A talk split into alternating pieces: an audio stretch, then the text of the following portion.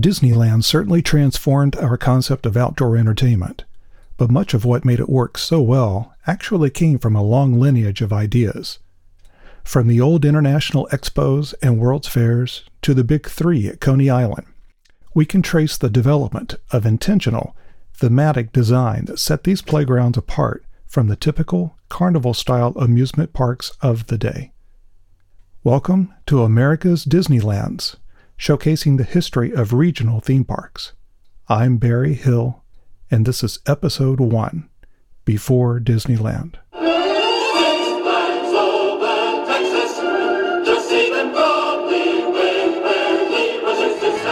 You can see the Six Flags waving every proudly.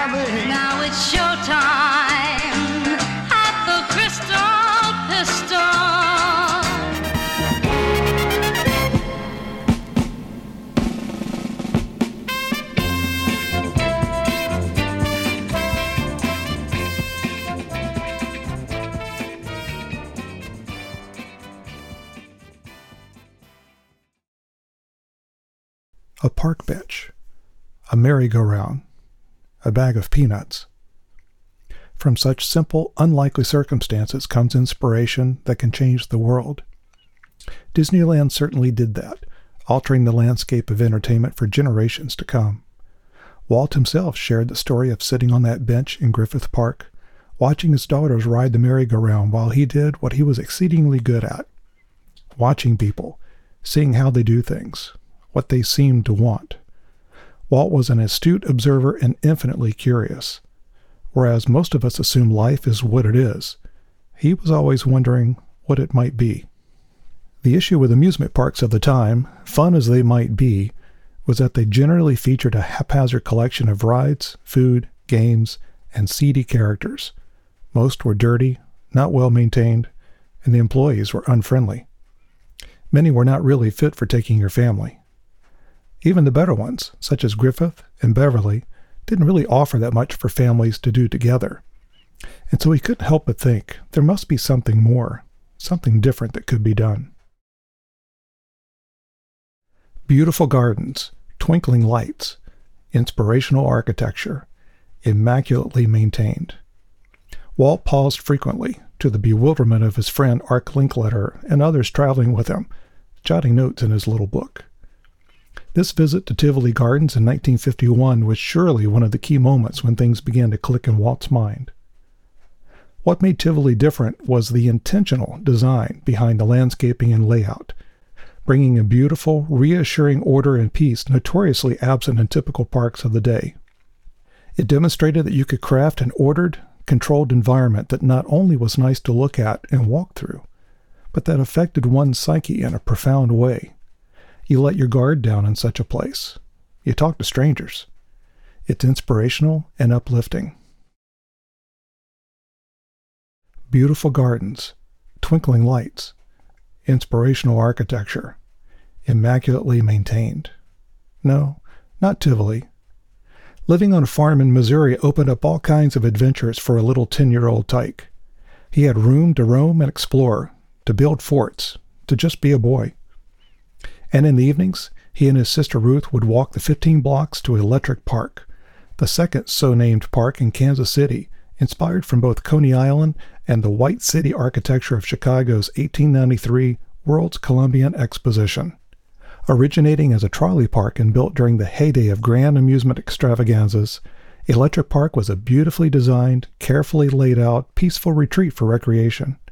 Sure, there was a roller coaster and a few other thrill rides, but it presented a sense of order and sophistication with its carefully manicured green areas, intricate architectural detail, and inspiring structures lined with thousands of popcorn lights. At night, the place simply radiated, sending thousands of guests home with a magnificent fireworks display. And so the seeds were planted for something different, something that would go far beyond the barkers, ugly rides, and freak shows. Both seem fitting as a genesis for the vision of Disneyland. And yet, as with anything in life, it's not so simple. As satisfying as it is to confidently proclaim this to be the moment, the thing that started it all, there's much more to the story.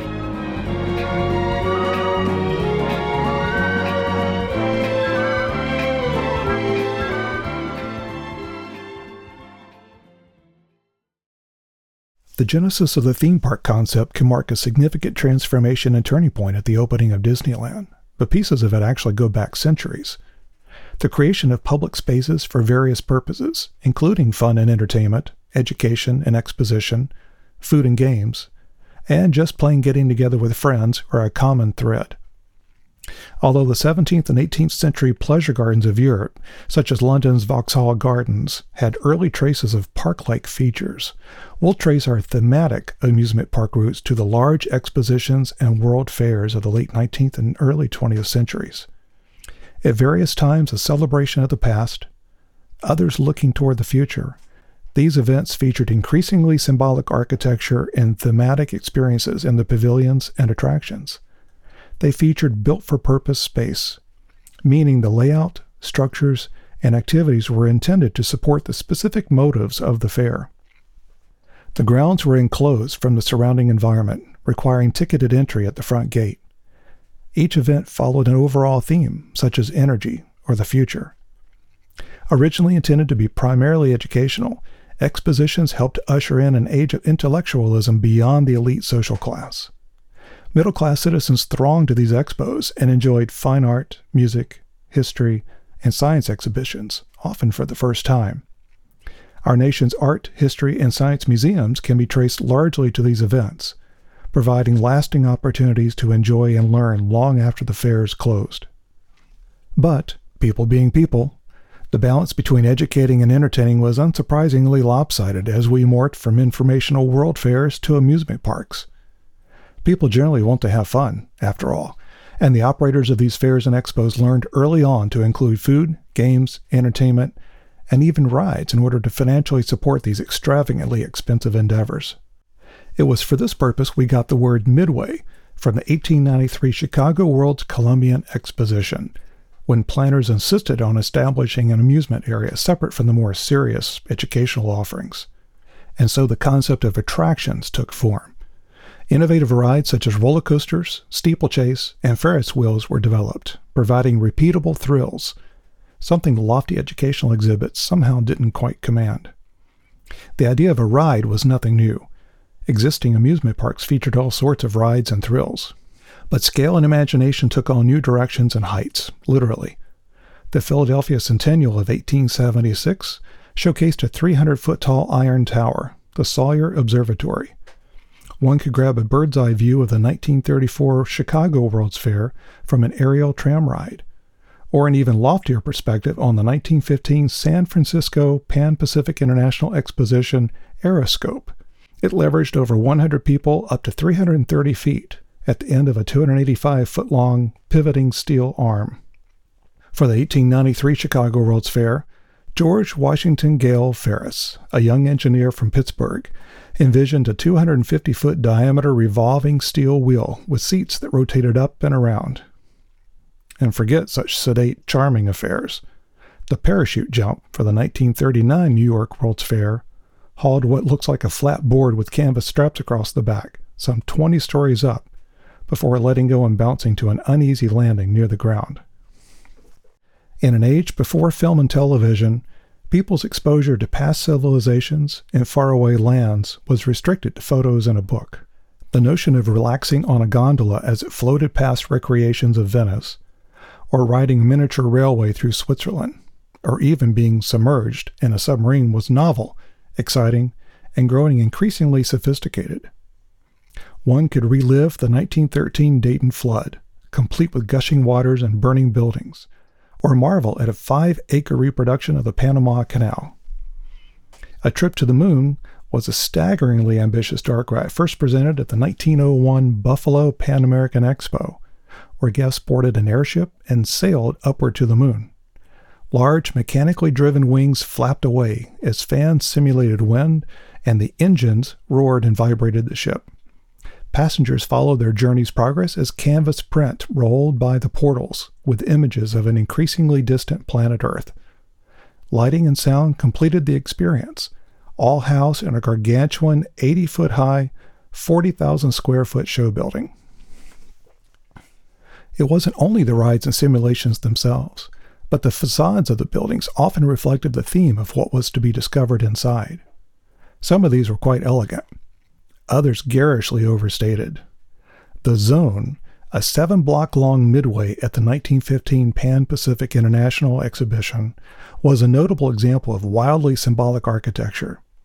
The four story tall Uncle Sam leaning over the souvenir watch palace, the dominating winged angel inviting you to witness creation from Genesis, the handheld cone hovering over the ice cream window, and, of course, Toyland Grown Up, featuring 14 acres of oversized toys, figures, and alphabet blocks. The result was a visual cacophony that surely generated sensory overload, but was all new and exciting for a growing, increasingly mobile population looking for places to go and things to do.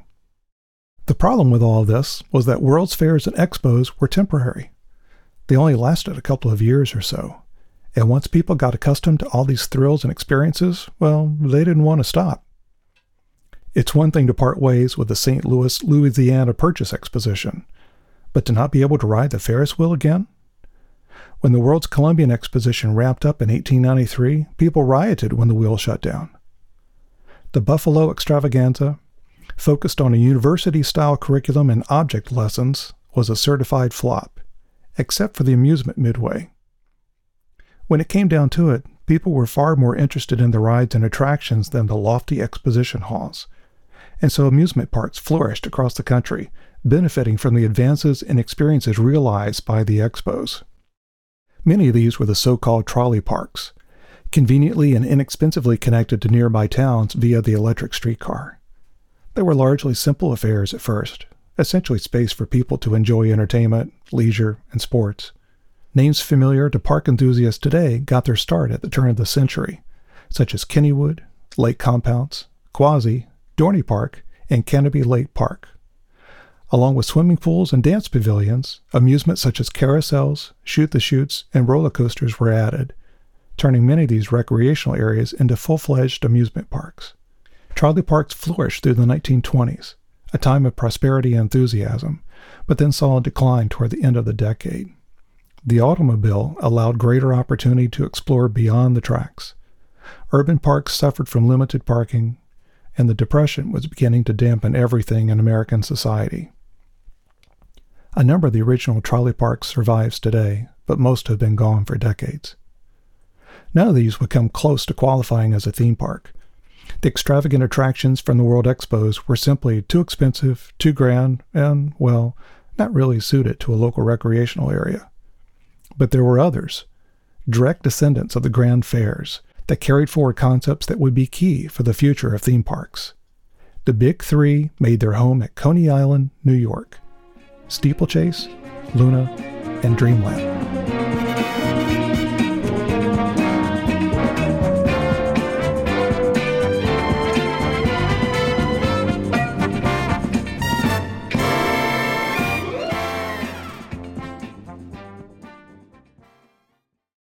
Honeymooning George Tilyou wandered the grounds of the 1893 World's Columbian Expo in Chicago with his new bride seeking ideas for the land he owned on Coney Island in New York. When his eyes fell upon Ferris's wheel, he knew he had found it. An attraction that could hold up to 2,160 people at 50 cents each was a business bonanza. And so, after discovering it had already been sold for relocation after the fair, he decided to have his own built. The new wheel, half the size of Ferris's, joined other attractions scattered about his property, including double dip chutes, an aerial slide, and an imported bicycle railroad. What he didn't understand at first, though, was the concept of grouping everything together and charging general admission. This was pioneered by Captain Paul Boyton with Sea Lion Park, the first gated amusement park in the country, also located at Coney Island. Searching for a headlining attraction for a newly reimagined park, Tilyou discovered a mechanical horse themed racing ride by English inventor J.W. Cawdry. He bought the rights, improved the concept, and opened Steeplechase Park in 1897. Steeplechase featured a combination of traditional amusements along with attractions originating from the World's Fairs. Some of these were relocated to the park pretty much as is, similar to how Walt Disney brought attractions developed for the 1964 World's Fair back to Disneyland.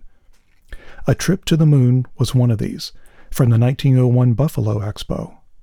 Many were new inventions, such as an early roller coaster from Lamarcus Thompson the steeplechase race, and a series of wild rides that certainly pushed the envelope of current social etiquette.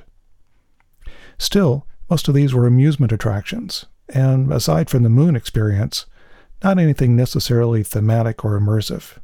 And the park was certainly not intended to convey any particular theme or placemaking. Tilyou was merely looking for the biggest return on his investment, no matter what the attraction happened to be.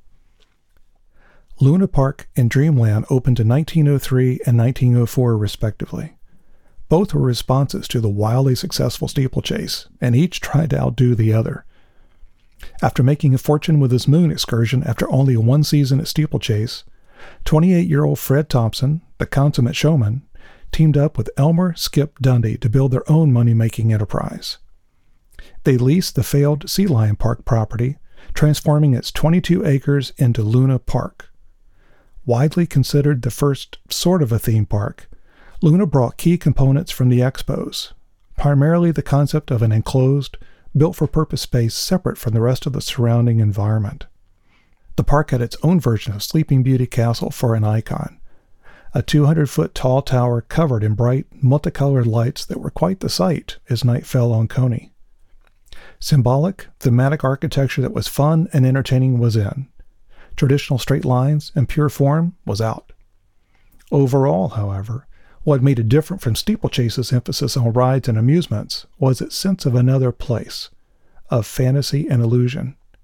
Architecture and attractions were elevated to new heights and offered visitors simulated, immersive experiences of historic events, world cultures, and future dreams. Dreamland was intended to be a bigger and better version of Luna, and it was, but with a different approach. Architecture was more refined. Buildings were painted white for a majestic, traditional feel, similar to the 1893 Chicago World's Fair. It also boasted its own magnificent tower, and the park absolutely radiated from the glow of a million lights. William Reynolds, the park's founder, copied liberally from attractions found at other parks, but of course making them bigger and more sensational. Themes were more educational and with a moralistic twist. Major attractions sought to teach biblical principles, even demonstrating what was in store for unbelievers at End of the World and Hellgate. And none of this really worked. The park never reached the popularity of Steeplechase and Luna, and in a spectacular twist of judgmental irony, burned to the ground from an accident that set hell on fire. From a sheer scale and financial investment standpoint, these parks were easily the equal of a Disney park. Luna brought in over 4 million guests per year at one point. Dreamland cost $3.5 million to build, more than half a century before Disneyland. Though certainly very different constructs, with little cohesive sense of storytelling, placemaking, and with primitive thematic immersion, they were the pinnacle of spectacular entertainment and social gathering in their day. Key ideas were in place that would later find fruition in the modern theme park. All of these early parks were proof of concept that people wanted to gather and engage in social discourse, experience immersive environments and simulation, have fun, and perhaps learn something along the way. And they didn't mind paying for the privilege. The millions of dollars spent pushing the envelope of rides, shows, and theme based attractions was a precursor to the current day theme park arms race between Disney and Universal. It just took several intervening decades before an ambitious cartoonist jump started and transformed the entire industry.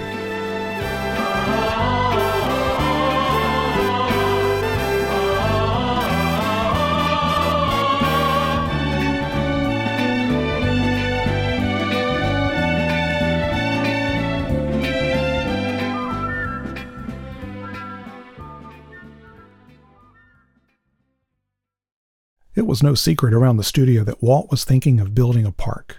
He'd been talking about it for years, first looking at storage space on his back lot, then across the road from the studio. Of course, in those days, everybody's idea of a park was something on the order of a carnival or seaside amusement area. California had become quite the entertainment architectural scene. The state was full of parks, drive in movies, and roadside restaurants and concessions themed like you'd find in Roller Coaster Tycoon. It was a mecca of recreation, catering to a wave of post World War II blue and white collar families who were first time home buyers, relatively prosperous, and eager to jump in the family car and explore. This mobility and range of options presented challenges to parks, who suffered with increased competition for the family dollar and attention. Along with a desire for some sort of family friendly attraction, one of Walt's early reasons for a park was in response to all the letters he'd get asking for a behind the scenes tour of the studio. Universal Studios Hollywood had been doing this quite successfully for years. But it's one thing to let people gape at their favorite movie stars on a live action set. Walking around seeing animation come together was on the order of watching the grass grow through the window. So, maybe a small park with things for families to do with their kids. They could meet Mickey Mouse, and of course, take a miniature train ride. It certainly had to be more interesting than the local amusement areas he'd been taking his daughters to. It was Walt's love of trains that led him to grab Ward Kimball, one of the studio artists who actually ran a full size railroad in his not so full size backyard, to attend the 1948 Chicago Railroad Fair. Along with scores of trains on display, each company set up a scenic representation of their home territory, the French Quarter of New Orleans, the Wild West with trading posts and teepees, a generic national park complete with a mechanical geyser that shot up every 15 minutes. Authentically costumed employees completed the illusion of being in a different place at a different time. The most poignant moment for Walt was a depiction of Lincoln's funeral train, including an original railcar and the singing of the Battle Hymn of the Republic. But it wasn't just the individual scenes that captivated Walt. There was an overall cohesiveness and unity with all these aspects, pointing toward a common goal, a common good, Disneyland would later take this idea and elevate it to a whole new level. Afterward, Walt and Ward stopped off at Henry Ford's Greenfield Village, featuring recreations and relocated structures of historic places in America. One could meander through Thomas Edison's laboratory, explore the Wright brothers' home and bicycle shop, and practice spelling at Noah Webster's house. There were traces of Ford's own childhood and past as well, such as the farmhouse in which he grew up staged with various items that reinforced fond memories. Patriotism and personal nostalgia would surface time and again as one of Walt's inner themes, and such experiences surely left indelible impressions on him as he sifted through various ideas for his park. Up until this point, Walt had been pursuing the small Mickey Mouse Park along with an idea for his deep interest in miniatures. A traveling railcar exhibit filled with tiny, authentically detailed scenes of Americana. Animator Ken Anderson had been hired from the studio to help him develop what became known as Disneylandia, or Walt Disney's America.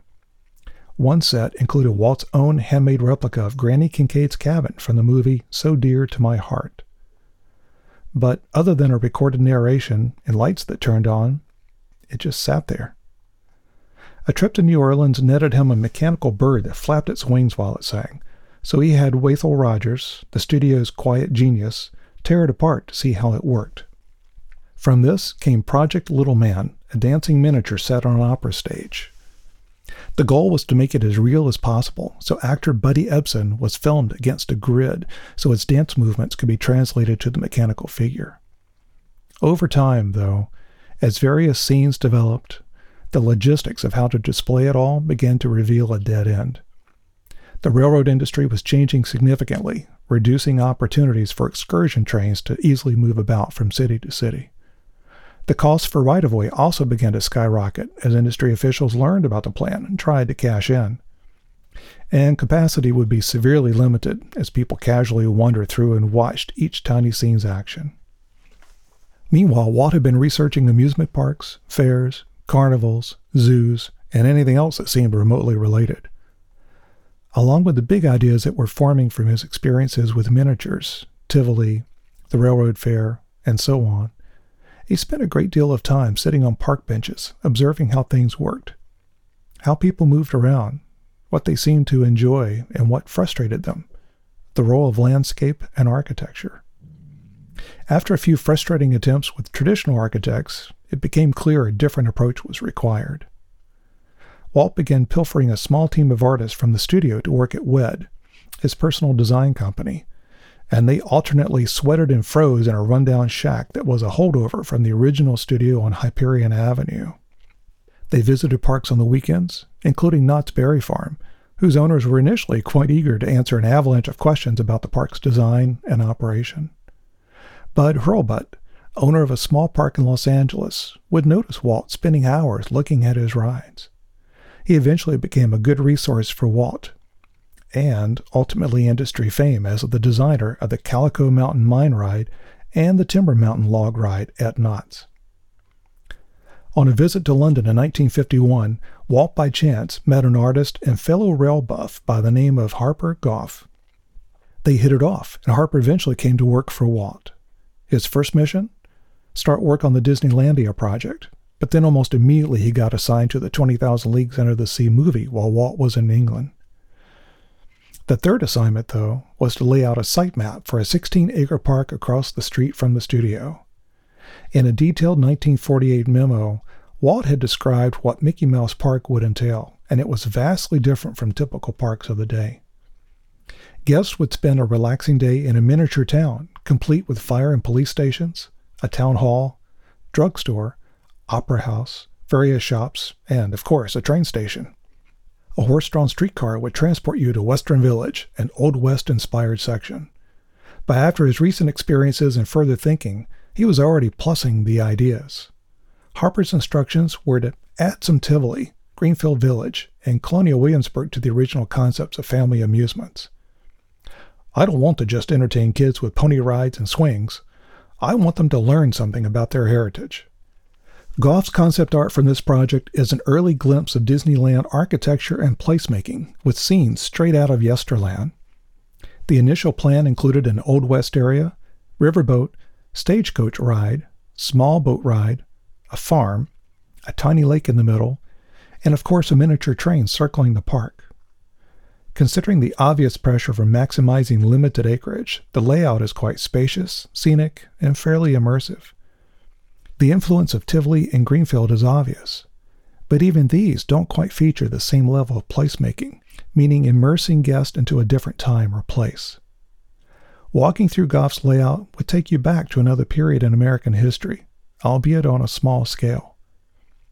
Early signs from Burbank officials have been positive and the final presentation to the City Council was delivered in typical Walt style dynamic, animated storytelling, describing the beautiful scenes and activities for families to enjoy, the educational opportunities, pointing to the detailed artwork arranged around the room. This was the first time all of these various concepts began to tangibly meld together into what would evolve into Disneyland. The beauty and intentionality of Tivoli the American heritage and thematic symbolism of the fairs, the recreations and history in Greenfield Village, the Disneylandia miniatures, mechanical recreations of historic figures, childhood memories, and of course, model trains all grown up. But the presentation did not go well. Burbank killed the proposal for that little park across from the studio, lacking the vision to understand the difference between Disney's dreams and Carney fairs and will forever be in their debt because we got something far grander instead. America's Disneylands is produced by Rivershore Creative. Find out more about regional park history at americasdisneylands.com and find great books at rivershorepress.com. For the complete history of America's regional theme parks, grab a copy of Imagineering an American Dreamscape, available everywhere. Thanks for listening.